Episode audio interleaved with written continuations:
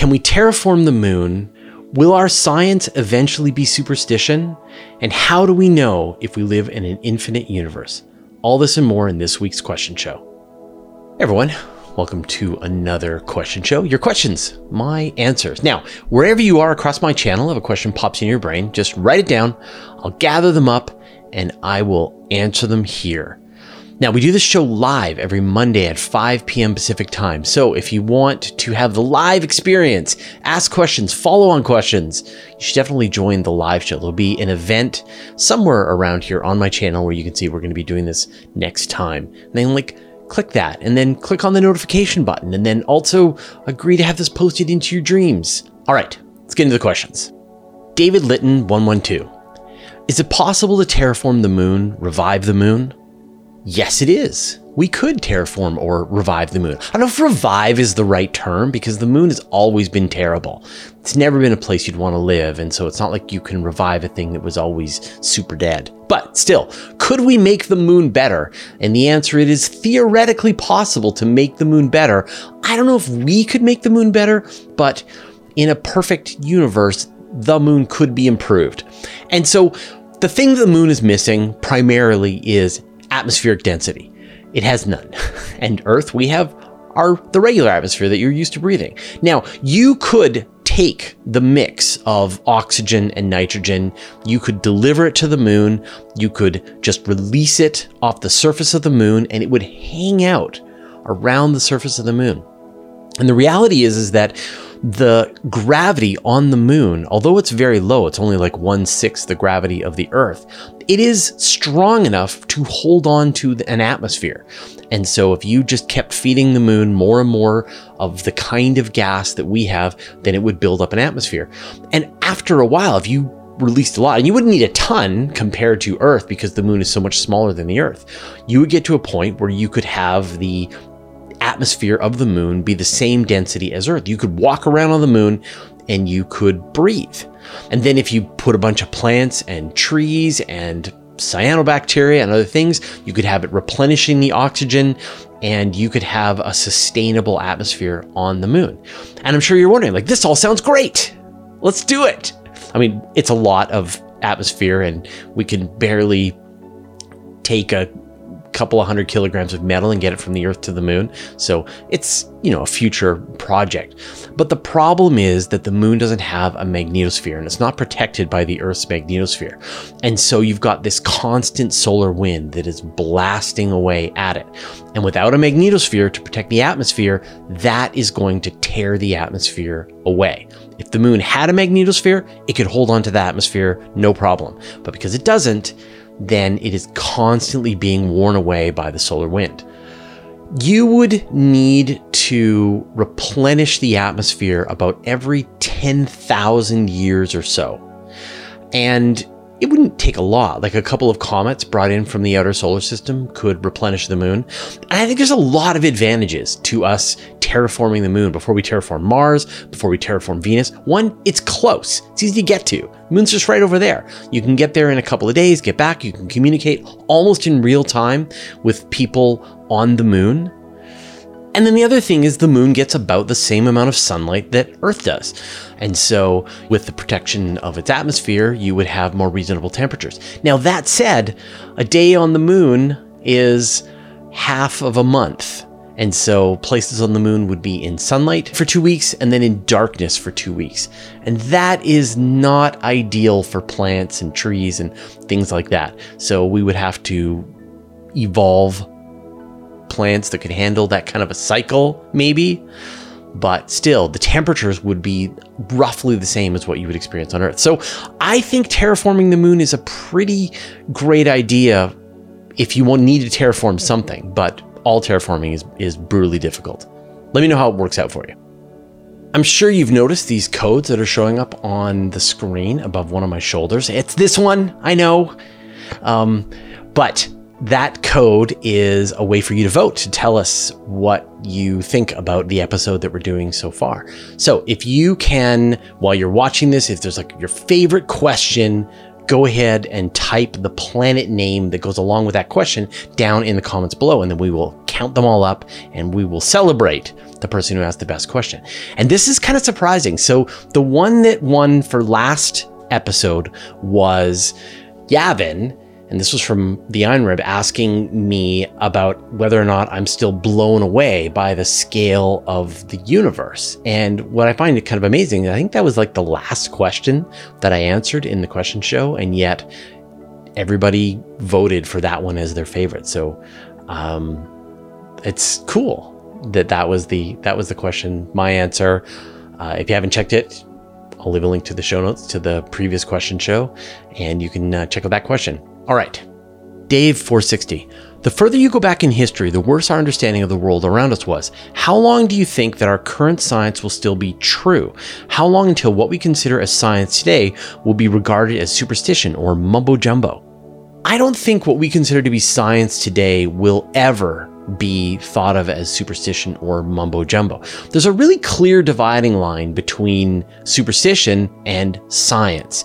And we've always had science when the results were readily obvious. Like if you dropped a rock, if if our prehistoric ancestors dropped a rock, they knew that the rock fell.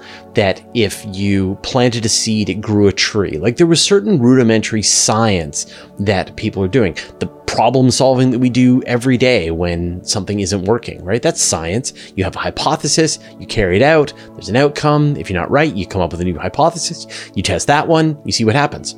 But when the process wasn't something that people could easily check, that's when superstition snuck in. And so you've like, how does the sun work? There's a chariot that carries it across the sky.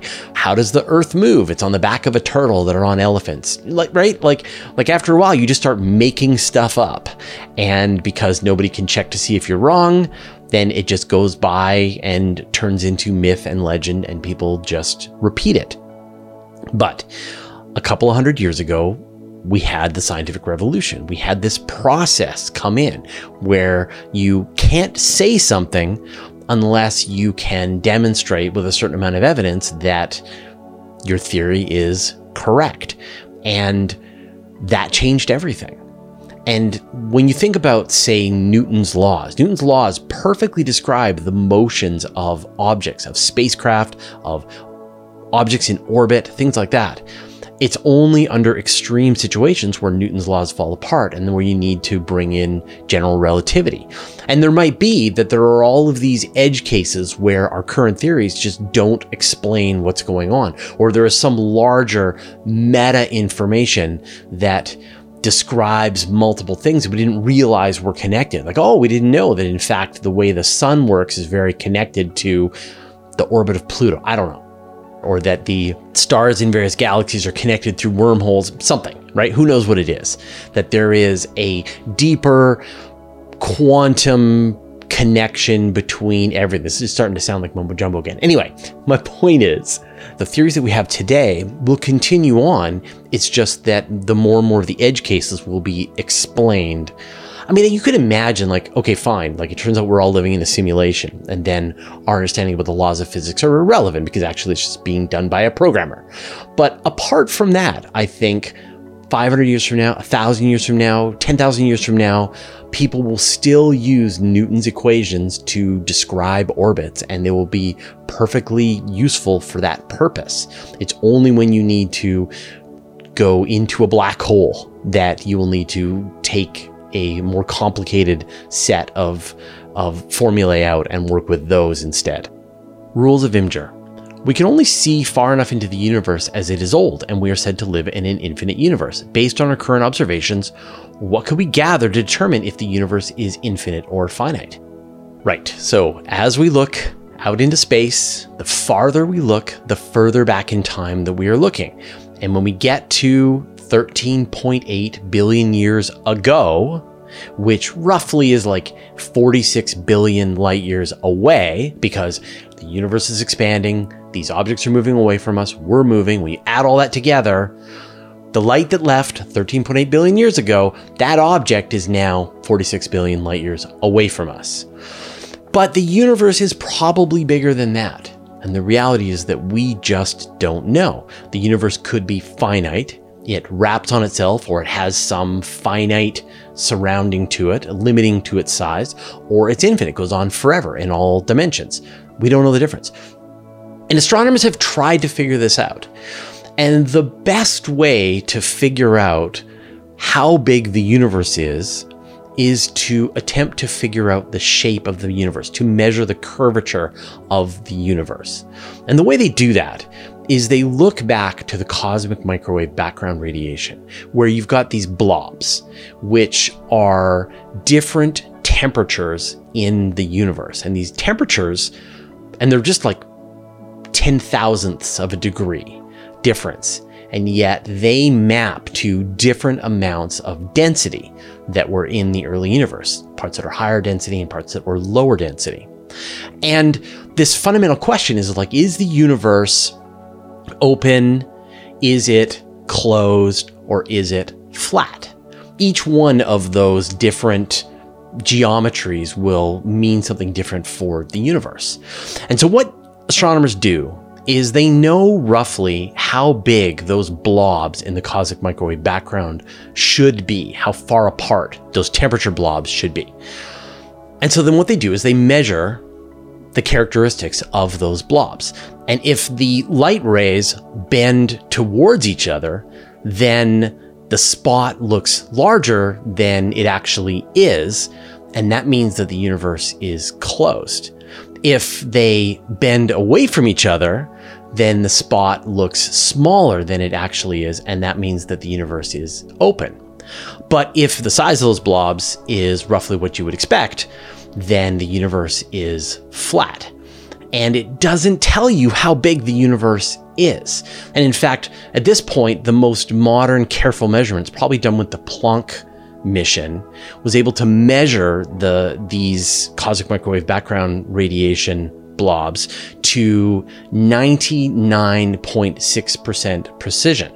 And what that means is that the universe is at least 250 times bigger than the 92 billion that we see today. So that is at least 23 trillion light years across. And that is like the bare minimum. So the universe could start to curve above that point. And if those other two measurements that I mentioned, if the universe is actually, you know, if the blobs are a little closer to each other, a little farther than they should be, then we could start to measure some kind of curvature to the to the universe. But right now, to the best of our ability, it's at least 23 trillion light years across, and it could be infinite. We don't know which one it is. Peter Dorr, could there be a moon like object hiding in Earth's L3 Lagrange point? Lagrange point question. Yes. Um, so the Lagrange points are the points of gravitational stability. There are five points, L1, 2, and 3, are lined up between the Earth and the sun or between the Earth and the moon. And then the other two, L4 and L5, are located ahead and behind 60 degrees in the orbit. So when you look at the Earth and the sun, you've got one point in between the Earth and the Sun, L1. You've got one point on the other side of the Earth, that's L2. And then you've got one on the other side of the Sun, L3. And we can't see the L3 point, it is hidden by the Sun. Could there be something on the other side of the L3? And the answer is no. And the reason is because L1, 2, and 3 are unstable. So anything you put into the L3 point will just drift away and be visible on the other side of the sun after a few short years. Nothing can stay there. And James Webb, which is at the L2 point, requires thrusters to remain in the L2 point. As soon as it stops maintaining its position, it will drift out of the L2 point. The L1, 2, and 3 points are empty. There's nothing stable there. It's only the L4 and the L5 points that actually collect debris, like the Trojan asteroids around Jupiter. Alex Sender. What would happen if a planet like Jupiter fell directly on the sun? Would it just get submerged in plasma or exploded? And how would it affect the timeline of the star? Planets are eaten by stars on a fairly regular basis across the universe. It happens all the time. It happens when a star reaches the end of its life and it bloats up as a red giant and it consumes the inner planets when the sun dies, it's going to eat Mercury, it's going to eat Venus, it's probably going to eat Earth, but maybe not. Depends on where the science lies today. And when you think about the orbital mechanics that's actually happening, right? The planet is orbiting around the star, the star is expanding outward, and then the planet, after a while, starts to dip into the atmosphere of the star. And each time it dips into the outer atmosphere of the star, it receives a bunch of friction, slows down, lowers its orbit, speeds up as it lowers its orbit anyway, and starts to spiral. And then it's completely inside the star, and then it spirals inward into the star as it's getting torn apart through this journey. And you can imagine situations where you could have a planet that's very close to the star. The star bloats out and then comes back down again, and the planet is revealed. It's toast, but it's still there. And so it doesn't immediately get destroyed. And so the question you're asking is like, what would happen if a planet like Jupiter fell into the sun? Well, it would be a situation. And, and we actually reported on a story kind of like this just like today as I'm recording this video about an exoplanet that was discovered that is spiraling inward into its star and it's going to die. And so this happens. And as they do, as, this, as they get closer and closer to the star, what probably happens is that they'll pass the Roche limit around the star. And this is the point where the force of gravity that's pulling on the front of the planet is greater enough on the far side of the planet that essentially the material that holds the planet together can no longer overcome this and it tears the planet into pieces. And then those pieces are torn into pieces and you get a ring. So the, the planet, what was once a spherical planet, is torn into this stream of material that surrounds the star and then spirals inward and goes into the star. But I think what you're really asking is like, could you just take a planet and just aim it right for the star, just let it go, drop it into the star? What would happen? And it would just go in.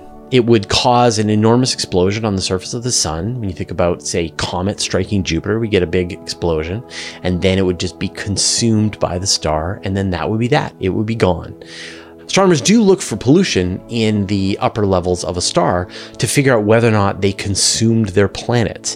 And you might be amazed to know that within about a billion years of one of these events happening, you can actually detect some of the elements that were once in the planet that are now moving around in the upper levels of the star's atmosphere. So it happens all the time. It's long lasting. The impact of a planet going into a star can be measured for millions if not tens of millions of years after it happens, but it doesn't really affect the star. The star can, can take it and just keep going.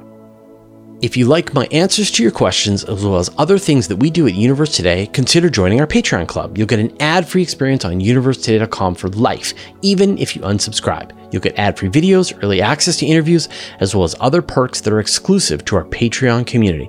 Thanks to everyone who has already subscribed, and welcome to our recent newcomers Tom Hickox, David Giltanan, Philip M. Giardelli, Ken Jones, Dale Victor, Daymars, David Huff, Alan Oak, Flip Flan, Sai Rohini Krishna Mandava. Join the club at patreon.com slash universe today. Christopher Stewart. I'm surprised I don't hear astronauts speak verbosely about how amazing the stars in the Milky Way look from space. Does the Milky Way and stars look different from low Earth orbit? So you know, as an amateur astronomer, I have had a chance to talk to a bunch of astronauts about this very topic and ask them almost this exact same question. And a few of them are astronomers. I talked to Ron Garan, who is an amateur astronomer. And before he went up into space, he was really looking forward to seeing the Milky Way, seeing the stars from that perch, being on, you know, in low Earth orbit, being above the Earth's atmosphere.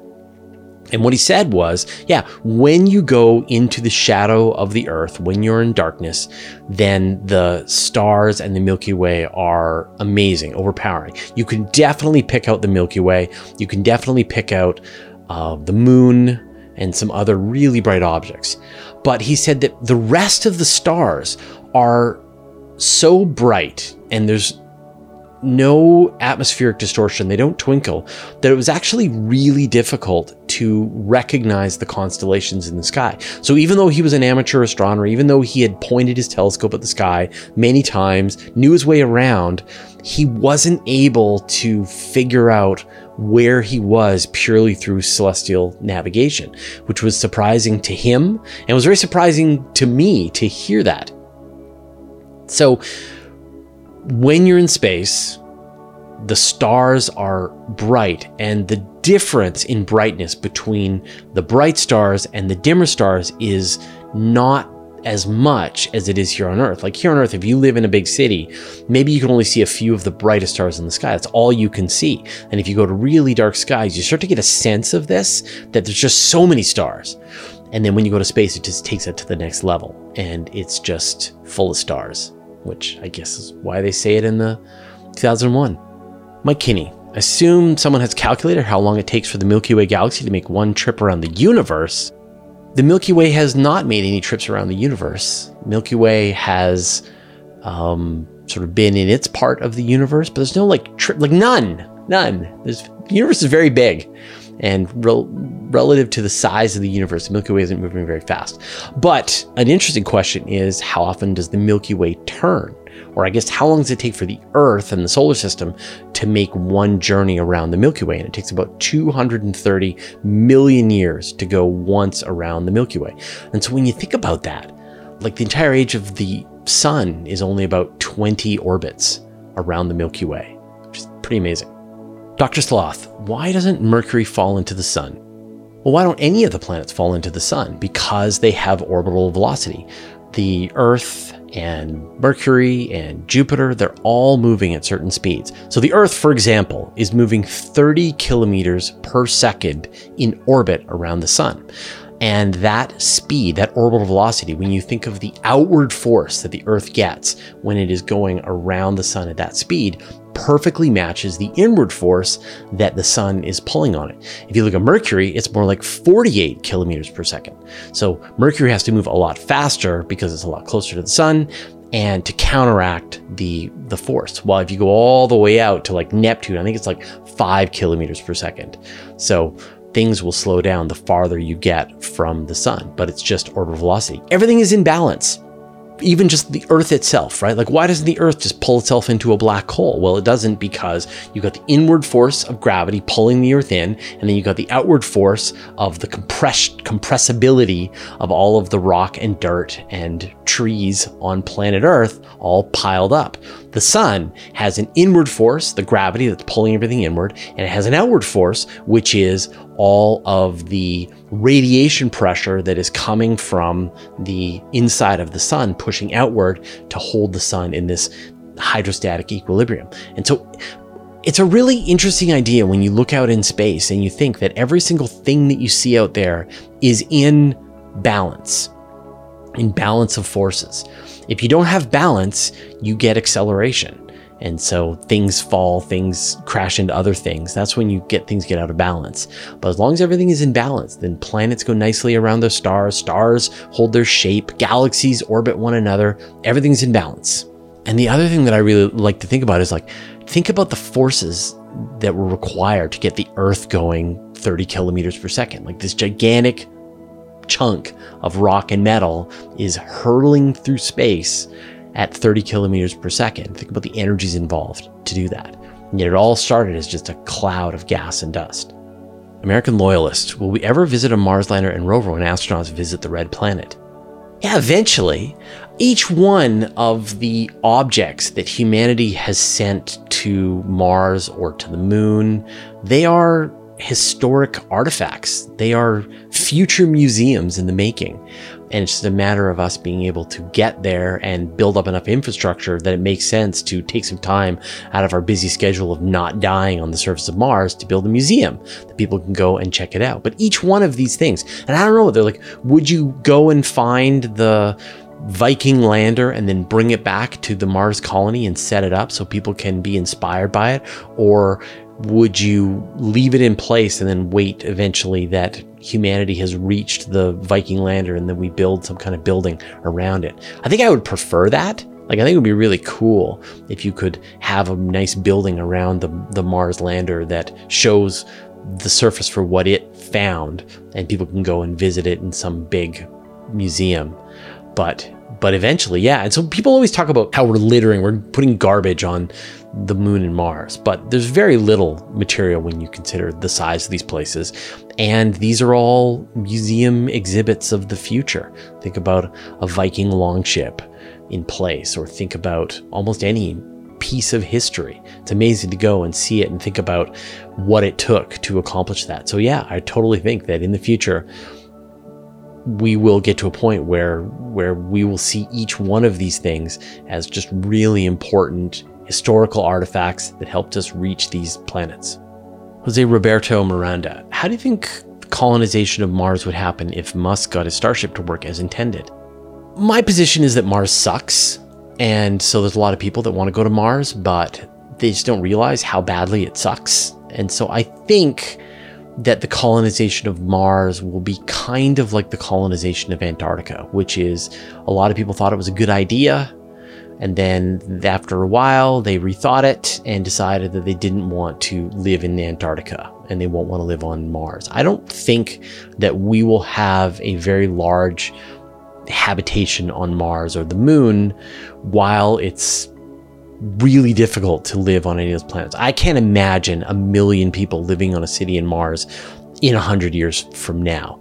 I can imagine 20 people living on Mars in a research station, kind of like you've got a few hundred people living in Antarctica at McMurdo, but I can't imagine it being a sustainable city. People go to Mars, they'll be really enthusiastic, then they'll realize that they'll never be able to walk outside and feel the wind They'll never be able to walk outside and see trees and birds and oceans and rivers. They'll just be inside all the time. And they'll get sick of it and they'll want to come home and eventually it'll just move down to a research station. So that's that's my opinion. And so if Starship works, then it'll help send resupplies to the research station on Mars more quickly. Now, in the long run, when we have enormous amounts of technology, giant fusion plants that allow us to overcome the awfulness of Mars, then maybe we'll have more people living on Mars. But still, on its best day, like if you could go and you could terraform Mars and you could improve the atmosphere and release the oceans, Mars will still suck. It will still be 10% as good as the Earth.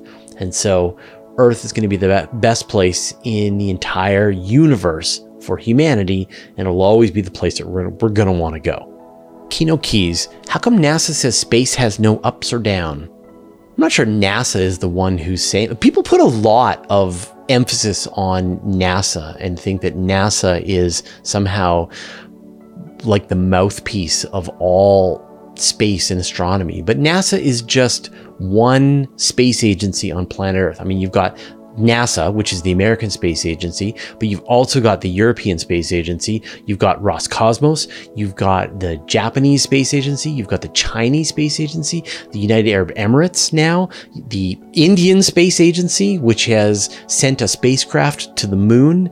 You've got, and I'm like missing a bunch. Right? There's a Canadian Space Agency, obviously. We put arms on on everything.